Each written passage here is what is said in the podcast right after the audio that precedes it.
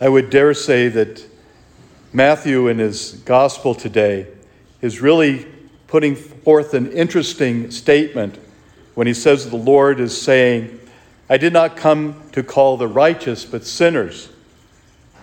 In reality, he's calling each and every one of us. Because none of us are perfect. We all have our flaws, we all have our sinfulness. But to know that the Lord came to give us the freedom to be able to celebrate with Him the incredible love that God has for each and every one of us.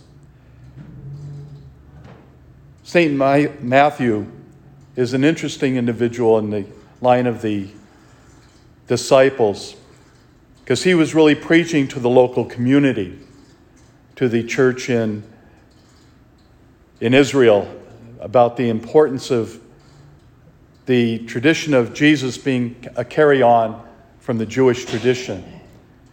It was not different, it was just a carrying on of the same great gift that God had given his people. So he was really calling the Jews to understand that they were not being separated.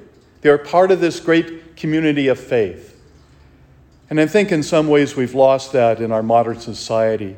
We don't re- realize the importance of who we are as Judeo Christian people.